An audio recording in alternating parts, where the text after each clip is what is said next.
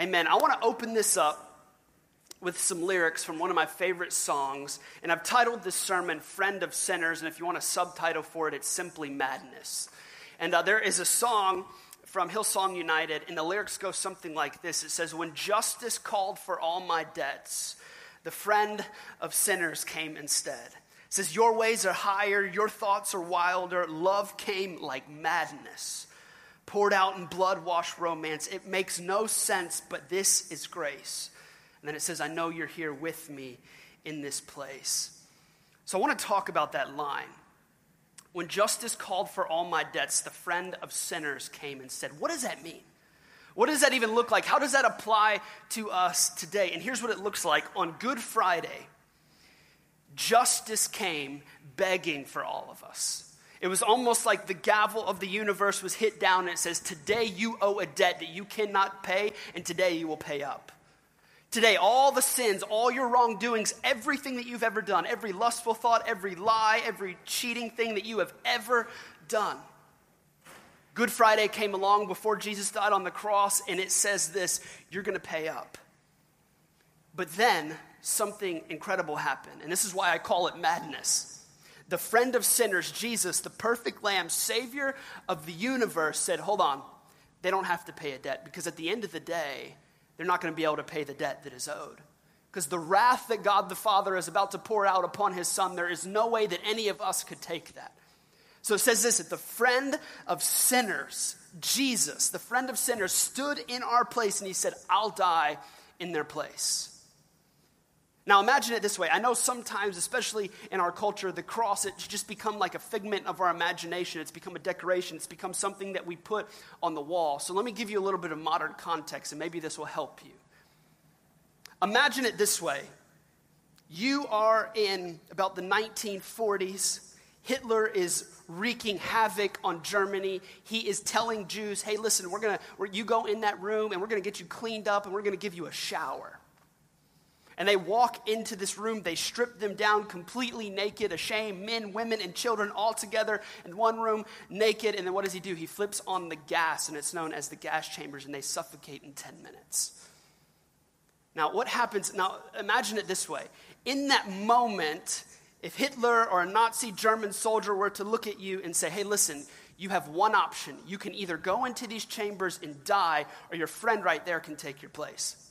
Now, I don't know about you guys, but I'd be like, yo, I've seen how people die in there. I ain't going in there. Like, I love you, bro, but I am not taking your place, right? So it, the cross is the equivalent of us wearing a gas chamber around our neck. That's the equivalent of it. When Jesus says, listen, I'll step in, and the way, I don't know if you know this, the only reason it's called Good Friday is because it was good for us, but not him. At the end of the day, it was good because Jesus paid a debt that we could not pay the end of the day, the cross is pure madness. It's insanity. It makes no sense at all.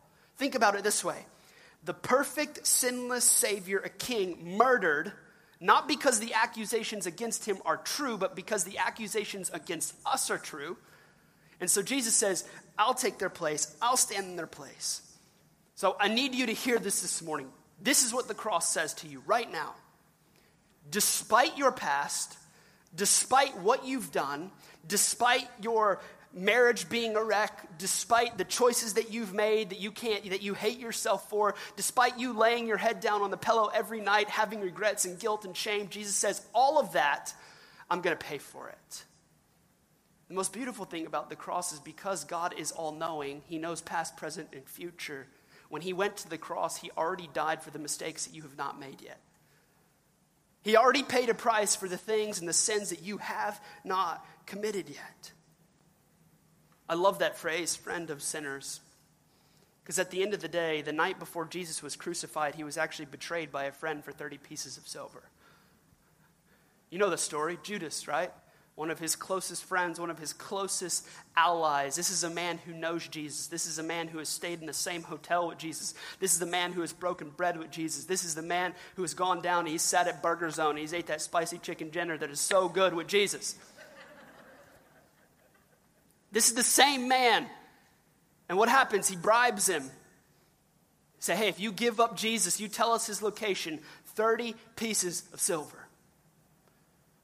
And the thing, the reason that I love that title, The Friend of Sinners, is Jesus went to the cross not so wounded by what Judas had done for him, but he went to the cross knowing that Judas had betrayed him, and he said, I'll still die for him to make a way. I'll still lay down my life so that Judas can have a way to the Father. So, Good Friday, it was the day that Jesus died on the cross. It was the day that Jesus paid a debt that none of us could pay. It was a great debt that we all owed. And then there's something that happened. We don't talk about it too often. Then there's Saturday. Saturday is the day of doubt. Saturday is the day of grief. Saturday is the day of pain. Saturday is the day that you are not really sure if Jesus is who he said he really was. Think about it. There was all these prophecies that Jesus would die, but he would be risen, he would come back. Now think about it. Your whole life, I don't know about you, every time I have seen someone die or I've been to a funeral, they're still dead after I leave. Right? So you imagine walking away, Jesus gets taken down from the cross, and they put him in the grave, and you're mourning at the loss of your friend, your Savior. And all of a sudden, Saturday happens, and there is this doubt that enters into your mind. Wait, hold on. Jesus is dead. Is he really going to come back? Is, is he really going to fulfill the promises? Is he really coming back to save us, or did death actually defeat him? And the reason I talk about it this way is because I believe that many of you are stuck at Saturday. See, Jesus paid a debt for us that was so great, but we're so stuck at Saturday that we don't even focus our eyes on the, rec- on the resurrection. We're stuck in that Saturday moment where we feel like our lust, our anxiety, our fears, our failures, that's all we can see. We feel like every time we fail, every time we fall short, every time we blow it, we're stuck in that Saturday moment that there is no resurrection. Jesus has forgotten about me. He doesn't care about me. It's over. And the truth is, I think many of us find ourselves in that boat today. We find ourselves in the boat of Saturday. And we've forgotten the resurrection. We've forgotten that Jesus actually defeated death. See, there was a prophecy from King David a millennium before Jesus actually died on the cross. And it's found in Psalm 16:10. And it says this, watch this. This is David prophesying what would happen. He said, For you will not leave my soul among the dead or allow your Holy One to rot in the grave. I love this line. And I'll tell you why I love it. Because what David is saying, even on Saturday, God is going to make a promise to not leave you there. Man, you feel you feel fearful, you feel anxiety, you feel fear, you feel hopeless right now. Some of you find yourselves in situations, and maybe you're here for the first time this Sunday and you're saying, I'm going to put my stake in the ground of God. If you can talk to me, then I'll listen. But if you don't say anything, I'm never walking back in the doors of a church again. Listen, some of you are in here for the first time and, and you didn't know what to expect. And what is this church about? What are they going to do? What are they going to say? Can God really speak to me? You see, the day on Sunday that Jesus was resurrected, it was the day that death no longer had the final say. John Mark McMillan, in a song, he said, it's, It is literally the day that death died. Isn't the irony in that? The day that death died, the day that death no longer had the final say. The day that Jesus came back and all of the promises were fulfilled. Hey, I didn't just die to come and pay a debt, but I actually died so that I could make a bridge. So that one day you could get to the Father. So that one day you could have hope. So that even this day, right now, so that many of you can walk out of these doors and experience a grace that you have never felt before. So before I go any further in this, I believe that today, Jesus, keep in mind with this title, Friend of Sinners, wants your ear. Listen, if you would just give me 20 minutes of your time, and my prayer is this it would not be my words that are communicated, but that God would speak to you. Because look, I know, I know how this goes. When we started this church about two and a half years ago, one of my main concerns about even becoming a pastor is instantaneously in that moment, sometimes people write you off because they think that you are holier than thou, right? Well, I can't tell him my fears. I can't tell all, all this kind of, and, and sometimes pastors create this aura about them. Can, can I be the first one to tell you? Maybe you've never heard a pastor tell you this. I sin too. I'm not perfect. I blow it. I need the cross just as much as you do. I need the resurrection just as much as you do. There are moments in my own life when I look at it and I agree with the, the words of Paul when he says, I am the chief of sinners. I find myself in those moments sometimes, but I believe this if you would give Jesus your attention, your ears this morning, that maybe, just maybe for some of you, he wants you to walk out of these doors a completely different person. Could it be that today you're not here by chance? Could it be that today God designed it for you to be here on purpose because He wants your destiny to be changed? He wants your future to look a whole lot different. So let me start with this. First point that I want to make is simply this Jesus enjoyed being around sinners, and they enjoyed being around Him. Jesus enjoyed being around sinners, and they actually enjoyed being around him. So I want to share a story with you, and I think you'll find it interesting. It's in Luke chapter 9. I mean, sorry, Luke 19, verses 1 through 3. And this is a story about a man named Zacchaeus. If you ever grew up in a Baptist church or Assemblies of God church and you went to Sunday school, you probably heard this story. And they probably illustrated it on the felt board. We don't do that here. Anyway, Luke 19, 1 through 3. Jesus entered Jericho and made his way through the town. So let me paint the picture real quick. Jesus is walking into town, and the streets are crowded with people. Everybody's wanting to have some time with Jesus. Everybody's wanting to touch him. Everybody's wanting to have a conversation with him. And then it says this there was this man named Zacchaeus. He was, watch this, the chief tax collector in the region. And he had become very rich. He tried to get a good look at Jesus. Let's pause right there. So, he's the chief tax collector. Now, let me, just for a moment, if you don't know anything about this culture, what Zacchaeus did is he was the one responsible collecting money for Herod. Okay? And he would go around and he would collect money. And then, if he was smart enough, what he would do is instead of saying, hey, you owe me 20 pieces of silver, he says, you owe me 30. And so what did he do? He'd give 20 to Caesar and he'd pocket 10 for himself. And so these people, when they would see a chief tax collector, they're seeing a huge house, a bunch of nice cars, and they're going, You're getting rich off of my expense. So can you imagine? Do you think this guy was a popular guy in town? You know, he's driving his Bentley around. He's like, Yeah, I bought that with the money you gave me last week. He's, he's not a favorited guy. He's not a liked guy. They actually call him the chief tax collector. In this day, he was a disgusting person to be around. But there was something about this Jesus that Zacchaeus wanted to see. What was it about Jesus that even the most notorious of sinners wanted to get a look at him? They wanted to be around him. And I think that's how some of us feel today. Maybe that's even what brought you here. You feel like, man, I don't know if I can walk in the doors of a church because I feel like as soon as I walk down, that place is going to burn down. I've literally heard that example over and over again. I can't tell you, I've invited so many people, to, and like, Pastor, I would love to come to your church, but you know what? As soon as I walk through those doors, God is just going to smite me. He's going to burn that place down. But what was it about Zacchaeus, the chief of sinners, the most notorious of sinners in that day? And he says, You know what? There's something about Jesus that I need to find out. Despite all my shame, despite all my past, despite all my history, I need to meet Jesus. Now, if you were a notorious sinner, do you think that you would do everything that you could to avoid somebody who was kind of looked at as perfect? Right? I mean, if you were like living this lifestyle that you want nobody to know about, if you were just going off doing your own thing, you're not going to be around the good people, right? But think of Zacchaeus. He says, I want to meet Jesus, the actual definition of perfect. he says, I need to meet Jesus. So, what was it about Jesus now, watch this. Zacchaeus didn't feel that he needed to hide. What was it about being around Jesus that he said, you know what, I've got some shame, I've got some guilt, but every time I'm around that man, I don't feel like I need to hide anything? What was it about Jesus that made him want to do this? Let's keep reading. Luke 19, 4 through 6. So he ran ahead and climbed a sycamore fig tree beside the road, for Jesus was going to pass that way. When Jesus came by, he looked up at Zacchaeus and he called him by name. Zacchaeus, he said, Quick, come down. I must be a guest in your home today.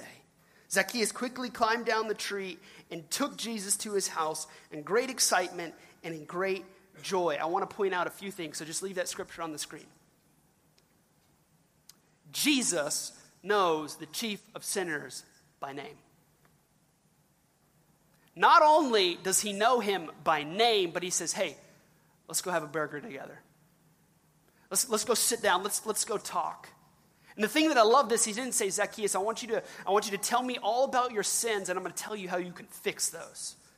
He just said, No, no, no, I'm, a friend of sinners. I Just, I just want to be with you. I just want to sit with you. I just want to hear your story.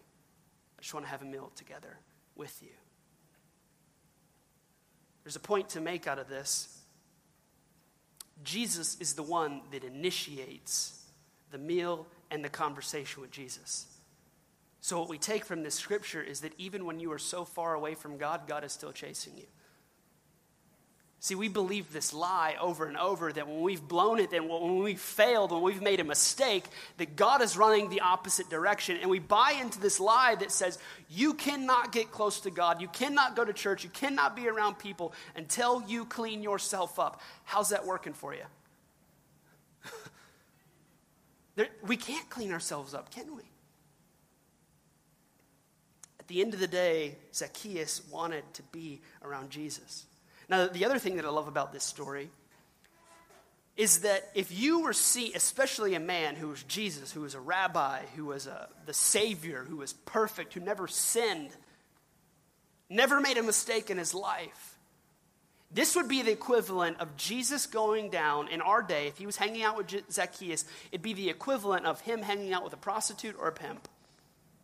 I'm just convinced of this. If Jesus were to dwell with us on earth today, he would probably not be in the, fa- in the places that we most commonly think he would be.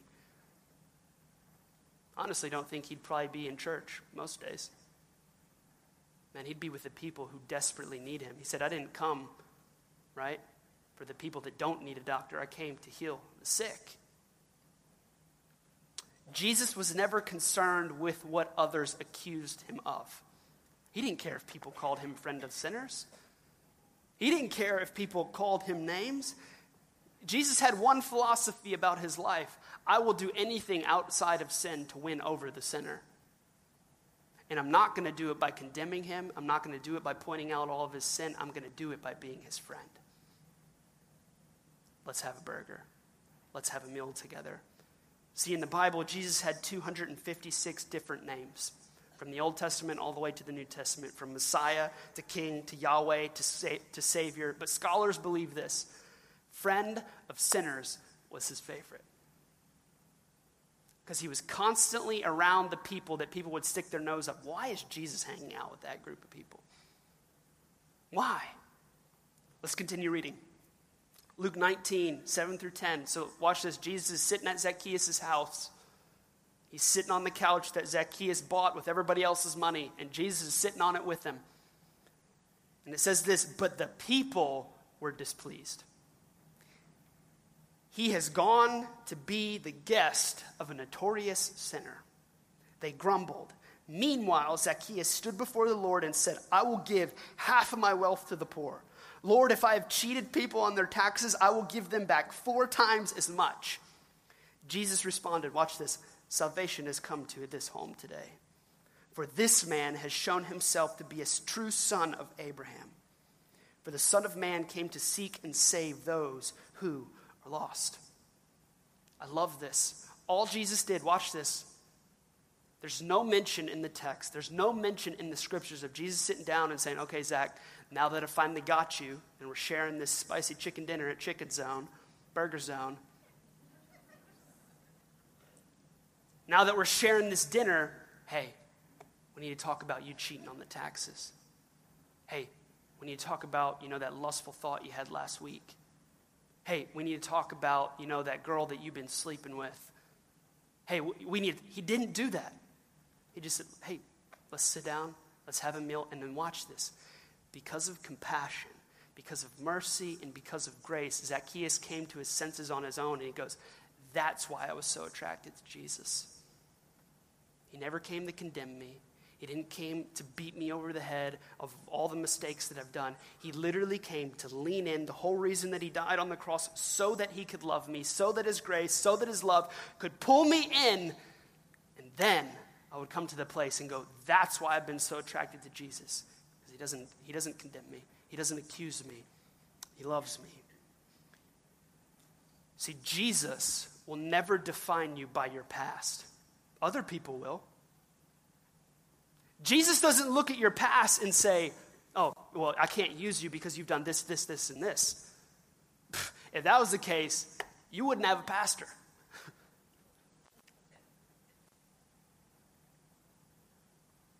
Jesus will never, ever name you by your past.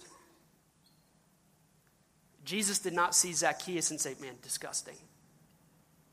No, he saw Zacchaeus and he says, Zacchaeus, I want to lean in, I want to be a friend.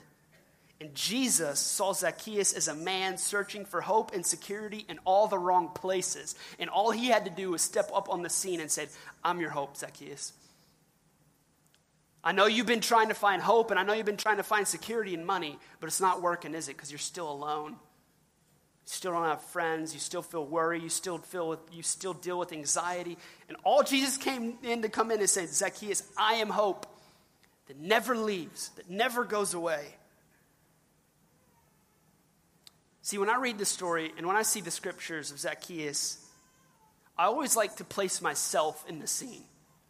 So imagine it this way if Jesus thought to himself, if I could just have one meal, one meal with Zacchaeus, I know that I could change his life forever. Jesus did not condemn the sinner and did not use dinner with Zacchaeus to remind him of all of his sin. Jesus just said, Look, if I could have one moment with him, I know he could see the truth.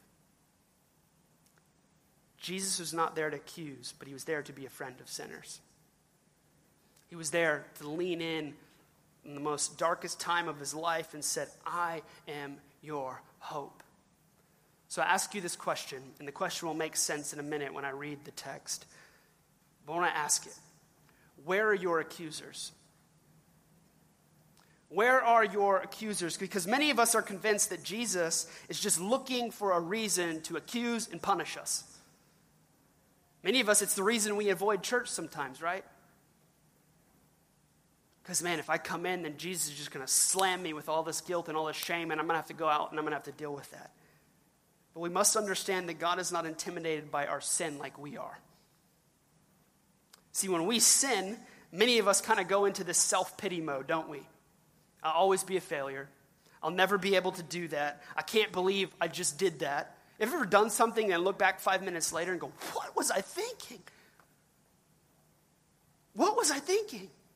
I was telling a story to my mom for the first time this week. I'm, I'm 30 years old now, and so you, you tell her dangerous stories like 15 years later, you know? So we were sitting in the backyard um, Friday night, and I said, Hey, mom, I don't think I've ever told you this story. Did I ever tell you that story when me and Matt and Andrew and my brothers, we jumped on a train and we rode it all the way across Jennings? She's like, What? What? And then I remember we're on the train and we're going, like, I look at my brother Andrew, I'm like, Dude, this is going fast. How are we getting off? He's like, Dude, I've seen it in the movies a thousand times. he said, All you got to do is jump and roll. Oh, we jumped and rolled, and we came. I remember we came back. We're all busted up, and I remember walking in the door. And my mom's like, "What happened?" Like, "Oh, skateboarding," you know. but have you ever done something and you look back and you go, "That was so stupid"? Show of hands. How many of you have ever done that? You're like, Pastor Zach, I've never done something that stupid. but here's the truth: when we sin, when we fall short, here's what happens. We go into this self pity mode. I wish I would have never done that. And we allow that attitude to carry on and on and on and on. And guess what? We find ourselves stuck in Saturday over and over and over and over and over again. And you forget Sunday happened. You forget that Jesus paid a debt that you couldn't pay. You forget that Jesus came out of the grave. He defeated death so that you could be free. So listen, you may have regrets. You may have shame, you may have guilt, but Jesus came to set you free. Scriptures say, whoever the Son of Man sets free is free indeed. Another story in the Scriptures, John 8. It's a very popular story, but hopefully I can give you some new insight into it this morning. John 8, there's a woman who's caught in adultery. She's sleeping with another man. And Jesus, watch this, Jesus, the only one who is qualified to accuse her and judge her in that moment, refuses to do so. Jesus, the only one that could ever come in to the confines of your life and say, I accuse you, he's the only one that could do it because he's the only one that's perfect. John 8, 411. Teacher, they said to Jesus, so you got this mob, you got this anger crowd, they drag this woman out. She is naked. This woman was caught in the act of adultery. The first question I want to ask is where is the man? Why isn't he accused? That's a totally different subject. This woman was caught in the act of adultery. Now, watch this. They're going to speak the truth here. Oftentimes, when the enemy accuses you, he's going to accuse you with a half truth. Verse 5 the law of Moses says to stone her, and it does. So they look at Jesus and they're trying to get him in a corner. They're trying to get him in a trap. They say, Well, Jesus, the law of Moses says to stone her. What do you say? Man, if I was Jesus at that point, which is why I'm not, I would be like, Son, I wrote that law. Scratch it out. now, watch this, verse 6. They were trying to trap him into saying something they could use against him. But I love Jesus. He just goes, okay. But Jesus stooped down and he starts writing with his finger in the dirt. They kept demanding an answer. So now you got this angry mob. Picture it. It is growing. They're getting intense. They're getting angry. And I want you to picture something. There's this woman in the center, naked and ashamed for what she's done. They keep demanding an answer. So he stood up again and said, All right, the one who has never sinned, throw the first stone. Then he stooped down again. That was like drop the mic right there, right? so he stoops down. He writes in the dust again, nine. One by one, the stones start dropping. And then Jesus, he's look, look at me. He's looking at this woman. He says, when the accusers heard this, they slipped away one by one, beginning with the oldest until only Jesus was left in the middle of the crowd with the woman. Then Jesus stood up again and said to the woman, Watch this, where are your accusers? Didn't even one of them condemn you? She said, No, Lord. And Jesus said, Neither do I. Go and sin no more. So let me ask you this question A woman caught in adultery, and Jesus looks at her and he says, Where are your accusers? They've all gone. And he goes, I don't accuse you either. Go and sin no more. You see, many of us have heard this story a thousand times, but I don't think we really understand how this applies to us. I don't know if you get this or not, but the woman in the story is you and me. So allow me to paint a picture for a moment. Imagine yourself in her place. On trial for a wrong that you have zero defense for. How do you defend yourself in the middle of the street naked? You, have no defense. So when they look at you and say, Were you sleeping with that man? You can't be like, You have nothing to say. You're defenseless. So clearly, you're naked, you're alone, you're defenseless, and you rightfully deserve a stoning. And you have a mob filled with anger surrounds you, and out of the corner of your eye, you see Jesus. The one who has every right to condemn you for your sin. The one who has every right to expense his wrath upon you. and in that moment, your eyes meet Jesus. Instead of seeing anger and disgust, you see compassion, you see empathy, and you see hope, and a light flickers in your eyes. And you go, wait a minute. Why is he looking at me like that? Why isn't he angry? Why doesn't he accuse me like everyone else? Could it be that this is the reason that so many people avoid church? Could it be that we we have the thought of, well, if I stay long enough, people are going to find me out? They will find you out. But the truth is, if you know who Jesus really is, they won't deal with you harshly. At the end of the day, they want to lean in, they want to love you. See, we're often harsher judges on ourselves than God is. That woman in the story is me and you. Jesus had every right to condemn her. So if Jesus could say one thing to you right now, what would it be? In my experience, growing up in church, I think most of us would think this would be the response. Most people would expect a rebuke, most people would expect a correction. We think that if Jesus had one shot at, at fixing us, he'd start out by pointing out where we've blown it, right? So maybe it looks something like this You've got to stop losing your temper with your kids. Or maybe it's, come on, try harder, work a little bit more. You got to be stronger. You're too weak. Stop whining. Maybe it's, oh, you looked at porn again. What were you thinking? Get your life together. But here's the truth I think if Jesus had one shot at fixing us, he'd tell us how much he loves us. Actually, that's exactly what he did on the cross. Jesus had one shot at making a way, and that's what he did on Good Friday. He paid a debt that we couldn't pay, and on Easter Sunday, he defeated death and made a way. So I ask you the question again where are your accusers? Because I stand here before you today to say this wherever you're at, whatever you've done, whatever you're shameful of, Jesus does not accuse you. Jesus does not define you by your past. The reason that Easter is so good, the reason that we celebrate, the reason that we go through all of this is because at the end of the day, we want many people to walk in these doors and maybe for the first time, and hopefully it clicks for you. Hopefully you can say, man, maybe God is not who I really think He is. Maybe He's not this harsh judge in the sky just waiting to beat me.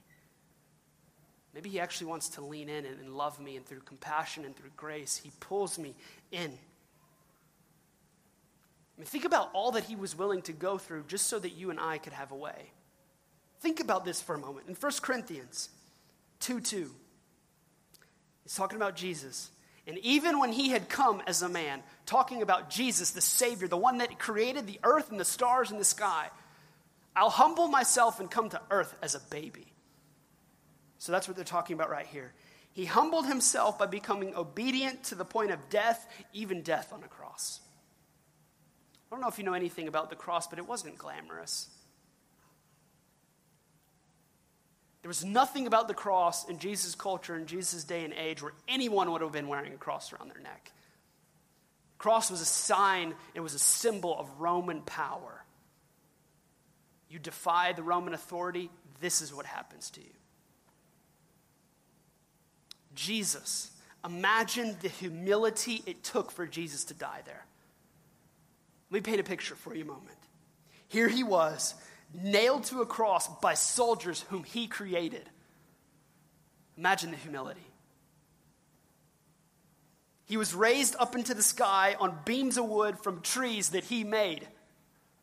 Imagine the humility. He looked into the eyes of the people who killed him. He knew their names, he knew their histories, he knew their destinies. The creator was slain by the creation, the shepherd was slain by the sheep. Talk about obedience, even to death on a cross. At one moment, Jesus could have blinked his eyes and everything could have been over. The humility, the love that he had for you and for me what he was willing to endure. At the end of the day, what he was willing to endure, endure is God the Father had to pour out his wrath. And whether, rather than wiping all of us out, Jesus said, I'll endure it, I'll take it. The creator of life submitted to death. This is the ultimate humiliation. See, Caesar ruled by putting others on the cross, but Jesus ruled by putting himself there. And here's the beauty of it 2,000 years later, people don't worship Caesar. They worship a Jesus who humbly died on a cross because he loved us so much. See, the church has outlasted the Roman Empire. It's outlasted every test of time, and it will still be here when the world is burning down. That is the joy. That is the wonder. Those are the things that should ignite our hearts daily. The reality of what Jesus has done for you and me. Listen, I know some of you are in here today and you say, man, I, I just, I don't know, Zach. I don't know if God can love me that much. You don't know what I've done. I don't, but Jesus does. And if He is who He really says He is, when He hung on that cross, He knew every mistake, insecurity, fear, anxiety, and failure that you would ever commit, and He still chose to put Himself there.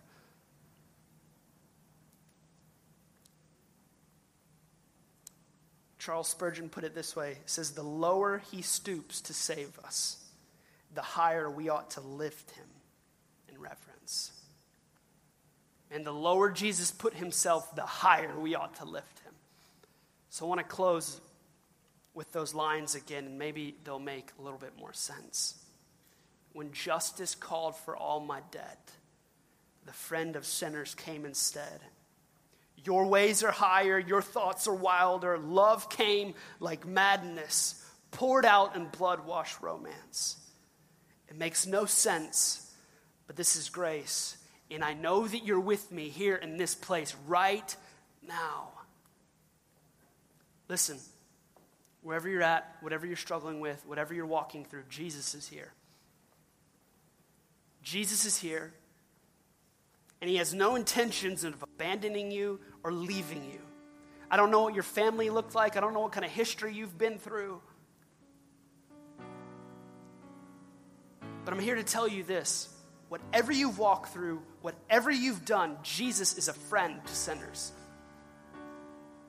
And thank God he is.